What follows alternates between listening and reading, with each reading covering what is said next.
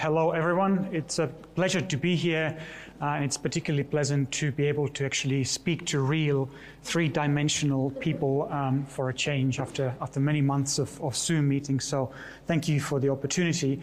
Um, so two preliminary points. So I lead the Law and the Future of War Research Group at the University of Queensland. Um, we work very closely with the Trusted Autonomous Systems DCRC, and we use Australian government funding to undertake research on some of the legal implications of new military technologies. But having said that, the views that our group expresses and the views that I express here uh, are, are, mine and mine alone, um, and, and, should and do not necessarily reflect the views of the Australian um, uh, government. The second uh, preliminary point that I should make is that uh, I have 30 minutes, uh, and we are currently developing a semester long course on the international law implications of emerging military technologies. So I'm trying to sort of condense 13 weeks worth of material into 30 minutes, which is a little bit of a challenge, but uh, hopefully this will, um, this will work.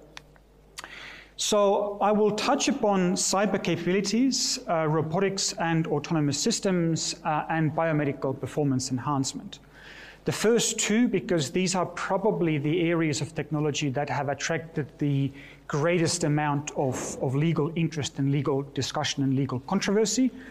Uh, and the third one, because I think it is uh, uh an important emerging issue, and I happen to be uh, one of the I don't know, five people in the world who uh, writes about this from an international law perspective. So, as you are stuck with me, I'll, I'll talk about that a little bit as well. Um, so let's kick off with, with cyber capabilities, and it's a bit strange to talk about that perhaps in an emerging technologies context, given that cyber is so ubiquitous and, and has been sort of with us for a long time. But I think it's important to consider cyber because obviously it is a uh, increasingly significant issue, but also because it is a bit of a case study in terms of how um, the law, which in some instances is hundreds of years old, has dealt with new technology and, and how it has basically uh, uh muddled uh, through. Um, the discussion about how international law applies to cyber operations uh, has been going on for about 20 years, but really got kick-started in 2017, 2018 as a result of um, cyber operations uh, against Estonia and Georgia in particular that were attributable to a large country uh, that will go unnamed. Um, and that triggered a process within NATO to actually figure out what NATO's legal obligations were in relation to cyber operations against NATO member countries, Estonia being a NATO member country. This led to a uh, center being set up in Tallinn, Estonia, the uh, NATO Cooperative Cyber Defense uh, Center of Excellence, which launched a um, consultative process um, using a group of eminent international experts to actually figure out how existing law would apply to cyber operations. And this process led to the Tallinn manuals, version 1 and version 2, which uh, talk about how the existing law, the law of armed conflict, and certain other branches of international law regulate cyber operations. And what is perhaps interesting about that is the extent to which those experts found that the existing law is perfectly capable of applying to a novel uh, technological and operational development. Um, the manual also identified certain areas of concern and uncertainty, which then led to numerous governments actually expressing their views on how they think international law governs their activities in, in cyberspace. Australia is one of those states that has made public its uh, views on, on how international law governs cyber operations. Uh, for example, the point that international law is in fact applicable to cyber operations, that the law of armed conflict governs cyber operations undertaken in the context of an armed conflict, and so on and so forth. So while the Tallinn manuals themselves are largely an academic work, um, they are a useful summary of how um, the, the, the law is seen in this context, but perhaps most practically, it triggered a process of self reflection among states to figure out uh, uh, how they think that international law should uh, apply in the cyber context. Parallel to this have been two processes within the United Nations um, that have also tried to uh, um, sort of figure out what are the rules of responsible state behavior, to use their terminology, uh, in cyberspace. The progress there has been incremental, shall we say, um, and the conclusions that these groups have, uh, have come to have not been uh, uh, uh very detailed, but there's been some uh, high level uh, commitment to the idea of, of, the existing legal framework being applicable um, in the cyber context. So, where's the law at when it comes to cyber operations? And it's interesting to note that the law is reasonably clear, or there's a reasonable, amount of consensus when it comes to the really pointy end of cyber operations. So, the kinds of operations that cause um, physical damage, either to objects or harm to human beings. And there is a broad consensus that such cyber operations are governed by the existing rules of international law. So, for example, if you wanted to um, hack into an enemy commander's um, Wi Fi connected pacemaker and stop it, uh, that would be an activity that's governed by the same rules of international law as you would apply when actually kinetically targeting um, that person. Um, and the same applies to physical objects. Um, but there haven't actually been that many examples of cyber operations that have led to sort of kinetic physical outcomes. Perhaps the most commonly mentioned one is the um, Stuxnet virus discovered in 2010, which allegedly was devised by the US and Israeli governments, and which allegedly caused a fair bit of physical damage in one of the nuclear enrichment plants operated by um, Iran. But these would be the kinds of scenarios that international law actually doesn't have a big problem dealing with because these are activities that quite closely resemble um, kinetic warfare. Where things get far more challenging is where you have uh, cyber operations that fall below that uh, threshold of physical harm. So, what are some of the questions then that we do not have good answers to when it comes to cyber operations? And these are the questions that we need to grapple with um, going forward as cyber operations become more common. The first of them is a, perhaps a slightly esoteric question, namely whether data is an object. And the reason for asking this question is that, as you probably well know, um, international law distinguishes between different types of objects and protects certain objects and allows you to target other objects. So the question is is civilian data, for example, an object that is protected as a civilian object under the existing rules of international law? If it is, then the existing law applies, and you can't destroy civilian data, for example, as part of a cyber operation.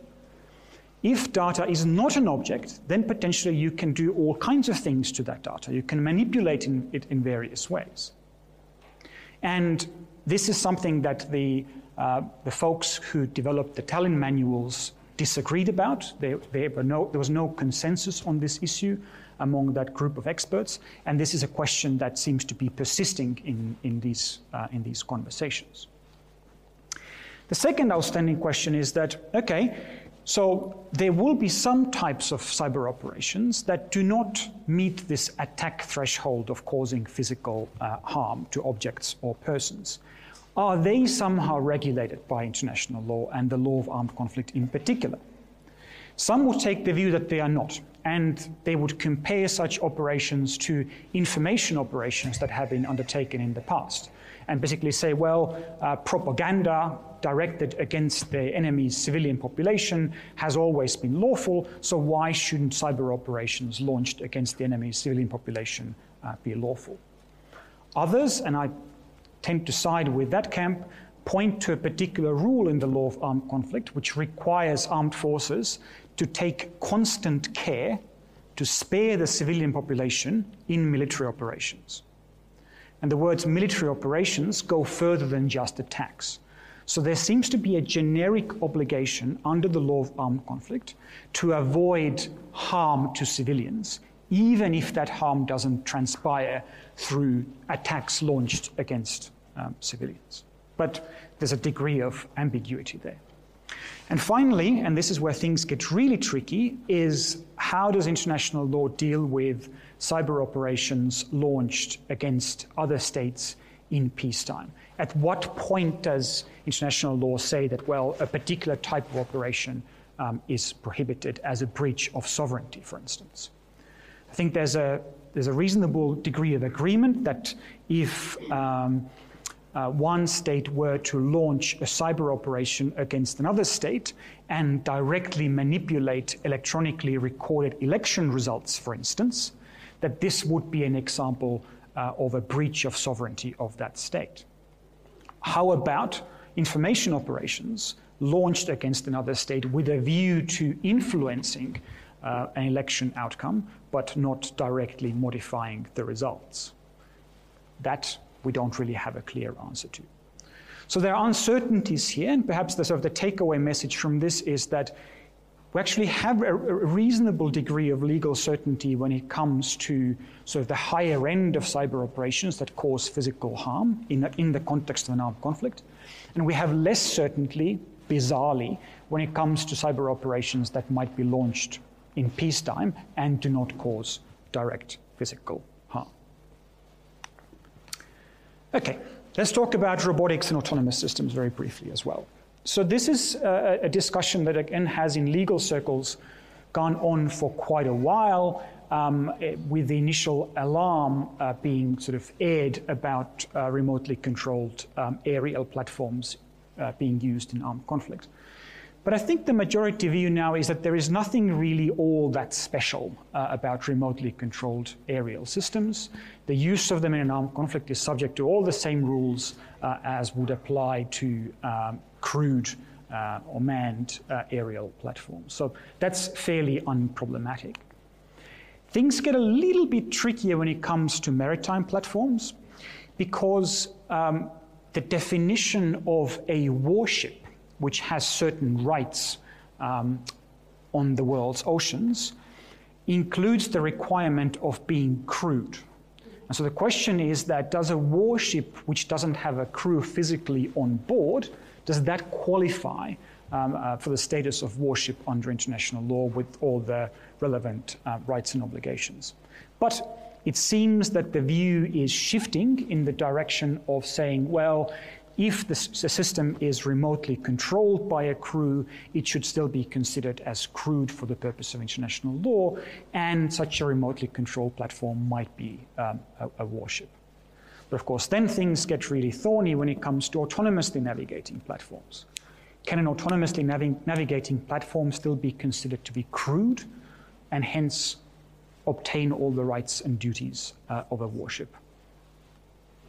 Not entirely clear. But things get really thorny uh, when it comes to autonomy in weapon systems. And for a good 10 years now, there has been a, a, a fairly well run and funded international campaign to ban killer robots or fully autonomous weapon systems. Uh, and this has led to um, uh, reports being produced in the UN context um, and for about the last seven years now, um, uh, discussions within one of the UN arms control fora about what to do with autonomy um, in weapon systems.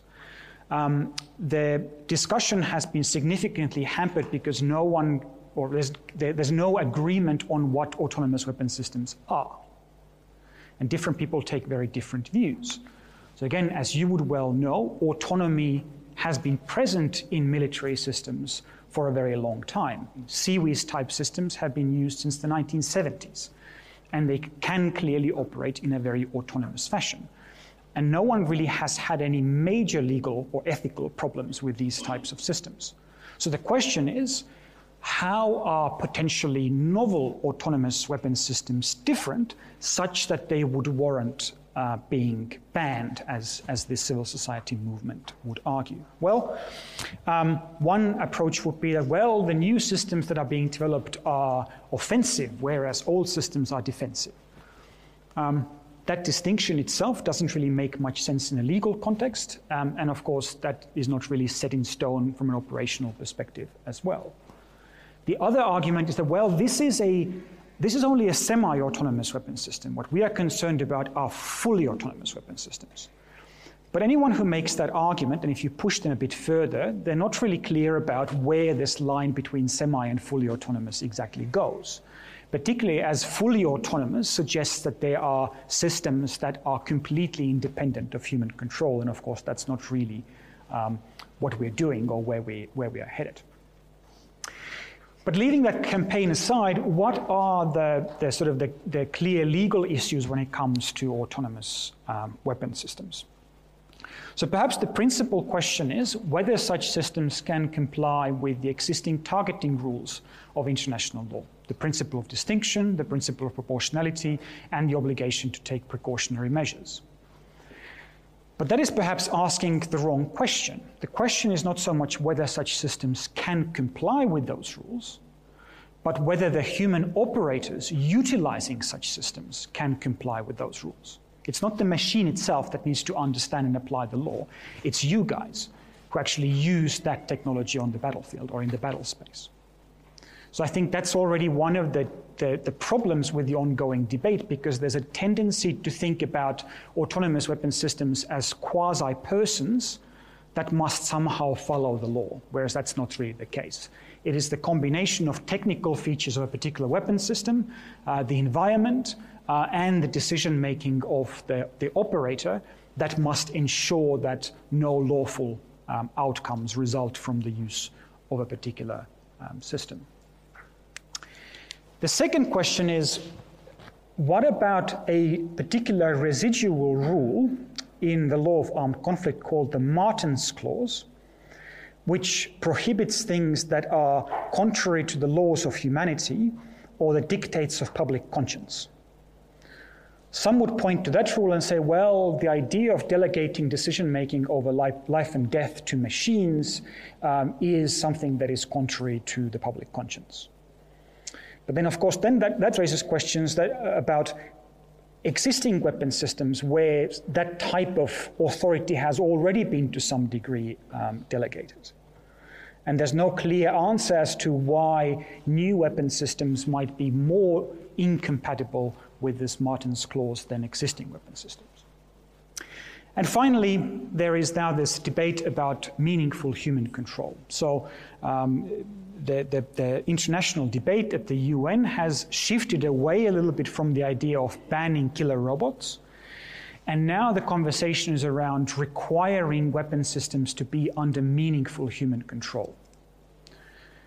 And of course, that opens uh, the door to all kinds of controversies around what control means and what meaningful means.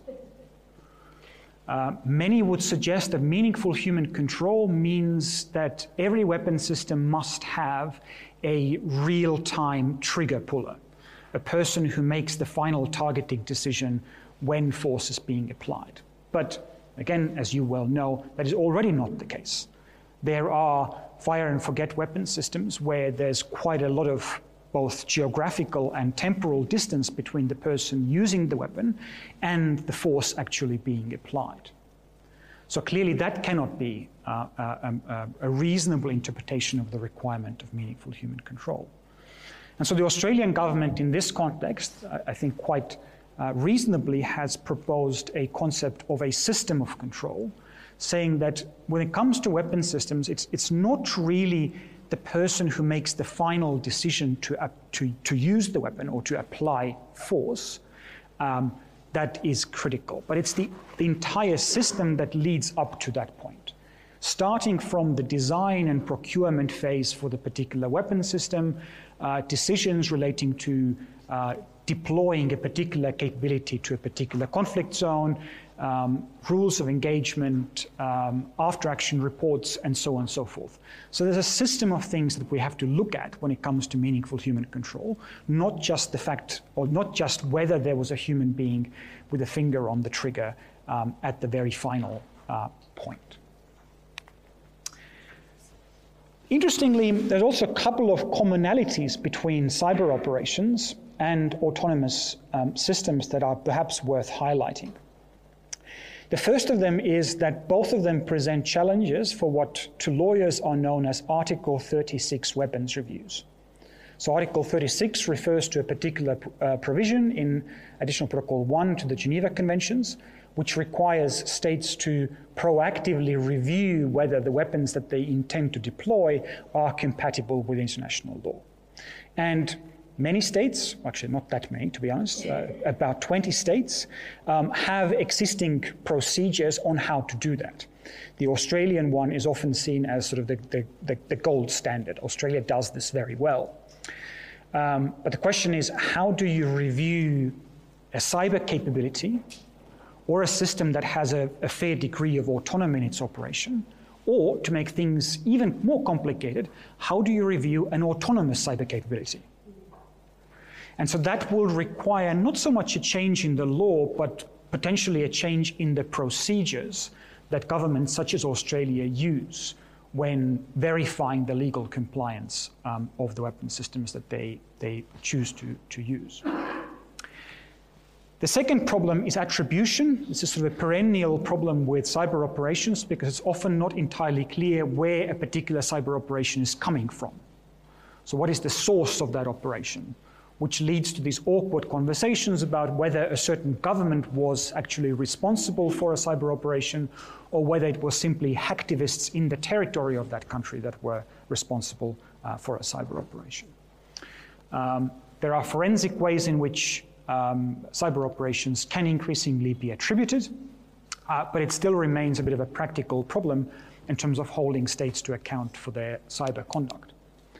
And interestingly, the same problem manifests itself when it comes to autonomous systems as well, particularly if you have large numbers of disposable uh, autonomous systems um, that you can, for example, um, deploy as in the form of swarms in, in, in conflict. It can become quite difficult to tell who is behind the use of that technology. So, who do you attribute the particular use of, of, of technology to, and who is responsible um, from a legal perspective? So, something to, uh, to worry about potentially in the future. And finally, um, there's a question of how certain rules of international law continue to apply in circumstances where uh, combatant roles are increasingly overtaken by technology, or to put it differently, where we are increasingly trying to take combat- combatants out of the battle space and put uh, technology in harm's way. So the question is can we use cyber operations, remotely controlled systems, and autonomous systems in combination to occupy territory, for example? The standard view under international law is no.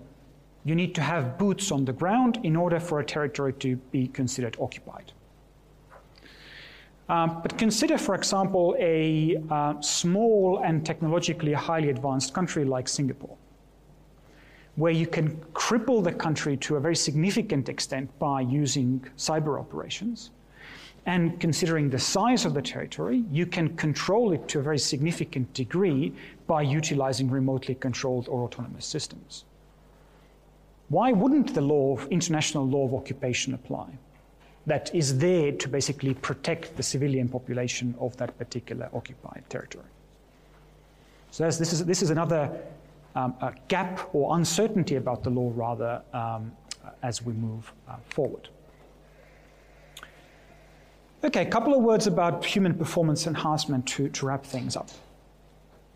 So, what I'm talking about here is the use of bioscientific knowledge or biotechnology to improve some aspect of human performance beyond what is normal in the human population. It doesn't necessarily mean creating super soldiers, as many um, journalists would like to put it in big headlines, but it's rather concerned about tweaking some human characteristic in a way that is militarily or operationally significant. Perhaps the best example of that is the use of central nervous system stimulants such as amphetamines and modafinil um, to basically prolong the period of wakefulness. Something that we know a number of armed forces around the world um, are doing. but there are, of course, other uh, things that could be done as well. Um, electromagnetically stimulating the human brain, for example, has been shown to have uh, similar wakefulness boosting um, uh, qualities. Um, so that kind of technology could be potentially be used instead of uh, giving individuals drugs. And this goes all the way down to potentially genetic uh, modification. So there are all kinds of legal issues that arise from that, but many of them are really uh, questions of human rights or domestic law. So, for example, can members of the armed forces be compelled to accept uh, performance enhancing drugs, for instance? In Australia, uh, the, the, the, legal framework in which the ADF operates uh, doesn't allow that. Um, medical treatment and medical interventions in the ADF are uh, carried out with, uh, with informed consent. But other armed forces might not have such strict ethical and legal standards. But turning to the law of armed conflict, I should mention that as well before I go to the legal questions. Um, there's also a bit of an overlap between um, developments in human enhancement and developments in robotics, particularly when it comes to uh, brain machine interfaces or devices that allow the human brain to communicate directly with computers and through computers with all kinds of different devices. So, this technology has been largely pursued in order to develop uh, very advanced prosthetics. Um, so, basically, uh, artificial limbs that a person can control by thinking about um, moving that particular arm or leg. But you know, the possibilities are, of course, endless. Um, so in this photo, you actually have a commercially available uh, brain machine interface, a device that is worn on the head um, and can be used and can be trained to control a, a, small quadcopter in flight. We're now at a point where uh, there are competitions um, where, where, different people wear these, wear these devices and um, uh, race the, the, the, the quadcopters. All right, so what could possibly be problematic about these kinds of interventions and technologies? And again, I'll just name three. The first is it's not entirely clear what this does to individual uh, responsibility of um, the combatants. So we already have a couple of prominent indications that we have a problem, a potential problem there. Um, in the early 2000s, there was an incident in Afghanistan where uh, US forces accidentally uh, bombed uh, Canadian troops on exercise, killing four of them. And during the legal proceedings against the two pilots, they claimed that the uh, government provided amphetamines that they were taking were a cause in that particular incident. Um, that defense was rejected by the judge uh, in that particular case, but it does raise a possibility of drugs having an impact on people, which will then um, modify their decision making abilities to the extent that, uh, that they may commit um, offenses. And, a, and, an ongoing example of this issue is um, legal, uh, legal proceedings ongoing in the US concerning a particular anti malarial drug, which allegedly had some role to play um, in um, uh, a US uh, Army sniper uh, killing 16 civilians and in- injuring four more in 2012 or 13. The argument has been made that the particular drug, um, which was approved for use in the US Armed Forces, uh, can cause very serious hallucinations um, and, in extreme cases, have a, a, a very dire impact on a person's behavior. So, all these novel methods of human enhancement must be reconciled with individual responsibility, and we need to have some sense of how they might actually adversely impact human performance. The second question is bit, uh, perhaps slightly obscure. It's around um, superfluous injury. So, as you know, it is prohibited in an armed conflict to use weapons that cause superfluous injury or unnecessary suffering to the enemy combatants. But what about the circumstances where the enemy combatants have been enhanced such as to be less likely to bleed or less likely to feel pain. What does that do to then to the existing prohibitions of existing uh, of exploding uh, and expanding rounds, uh, for example? So, by uh, improving human performance or making humans more re- resilient in armed conflict, that can actually have a downstream effect on the existing rules of international law that are meant to uh, protect combatants from unnecessary harm. And finally, and perhaps this is one of the more practical issues, is medical personnel is often used, is often involved in the administration of um, uh, enhancing substances. So to come back to the US example of using um, amphetamines or modafinil uh, to prolong wakefulness, this is done under direct supervision of medical officers uh, in the US forces. But medical officers are protected in an armed conflict if they are exclusively engaged in medical duties. Is the enhancement of the fighting ability of one's own soldiers a protected medical function? Probably not, because the protected medical function, according to international law, is the treatment of the wounded and sick. In other words, by using medical personnel in human enhancement programs, we are jeopardizing their protection under international law. Okay, to wrap up, so now what? So I've identified a bunch of gaps or uncertainties in the law. Uh, so what's going to happen? Well, many have suggested that we need to revise the existing law, adopt new treaties, modify existing ones. The Fifth Geneva Convention on Cyber Warfare an additional protocol to the Conventional Weapons Convention on autonomous weapons. I think that's highly unlikely. States simply do not have appetite for additional lawmaking in the law of armed conflict. So this leaves us with the creative interpretation of existing law, which lawyers are reasonably good with, um, articulation of national positions, as Australia has done in relation to cyber warfare, for example, that will influence the development of unwritten customary international law. And finally, adopting various practical or political solutions. For example, developing new procedures for uh, reviewing um, uh, novel uh, weapon systems. So, my prediction is that the formal law is unlikely to change. Uh, um, interpretation of the law uh, will evolve, and certain practical measures will have to be make, have to be taken to ensure that the new technologies we are, we are using will comply with the law.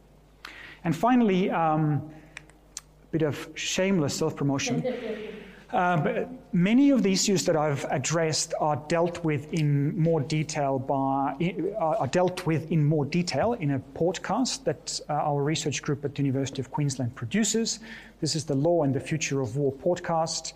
It's available on, on all your favorite podcasting platforms um, and where we have conversations with uh, technological, legal, or policy experts trying to unpack some of the issues that I only briefly touched upon in my presentation. Thanks very much. Thanks, Rain. Are there any questions for, for Rain? You know, uh, I guess not many questions. So, uh, sea mines, for example, uh, autonomous weapon systems, live weight, they've been around for almost 100 years and largely unregulated. So I guess autonomous weapon systems are uh, not a new thing. But then we look at the land warfare environment, we have the Ottawa Convention. So what is a landmine versus an autonomous weapon system in the land environment?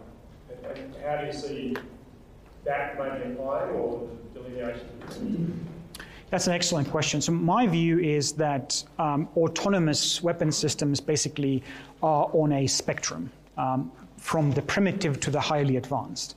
And I would actually think that a landmine falls on that autonomy spectrum at the primitive end. It's a very simple system that can uh, select targets based on their weight, basically, um, and, um, and engage that particular target. So I think that they are autonomous weapons. Uh, and they've been prohibited by a number of treaties precisely because they are on the primitive side. They can't tell whether the person stepping on it is a combatant or a, or a civilian. Um, so that sort of reasoning doesn't necessarily apply to more advanced weapon systems that have the capability of making that particular distinction.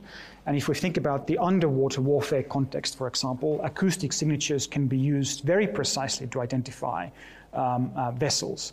So, in that particular context, the concern about the system not being able technically to distinguish between different potential objectives doesn't really apply. Um, but the problem is in the land context, I suppose, uh, you know, what, what are the scenarios in which it is conceivable to use weapon systems with a high degree um, of autonomy? And it probably will depend on the capabilities of the system and the particular environment. So there might be a system that is generally reasonably good at identifying tanks, for example, but it um, sometimes mistakes school buses for tanks. So that type of a system could probably quite legitimately be used in a circumstance where there is uh, uh, no likelihood of civilians and school buses being around. But the use of that weapon in an urban context would be legally problematic under the already existing rules. So I think the bottom line is that it, it's impossible to come up with a one common standard for all autonomous weapon systems and, and, say, well, these are the ones that are unacceptable. Because it really depends on how and in what environment are those systems going to be used and what the precise capabilities of those systems are. So I think that the, the analysis there is far more nuanced than uh, to ban or not to ban. Not sure whether that helps.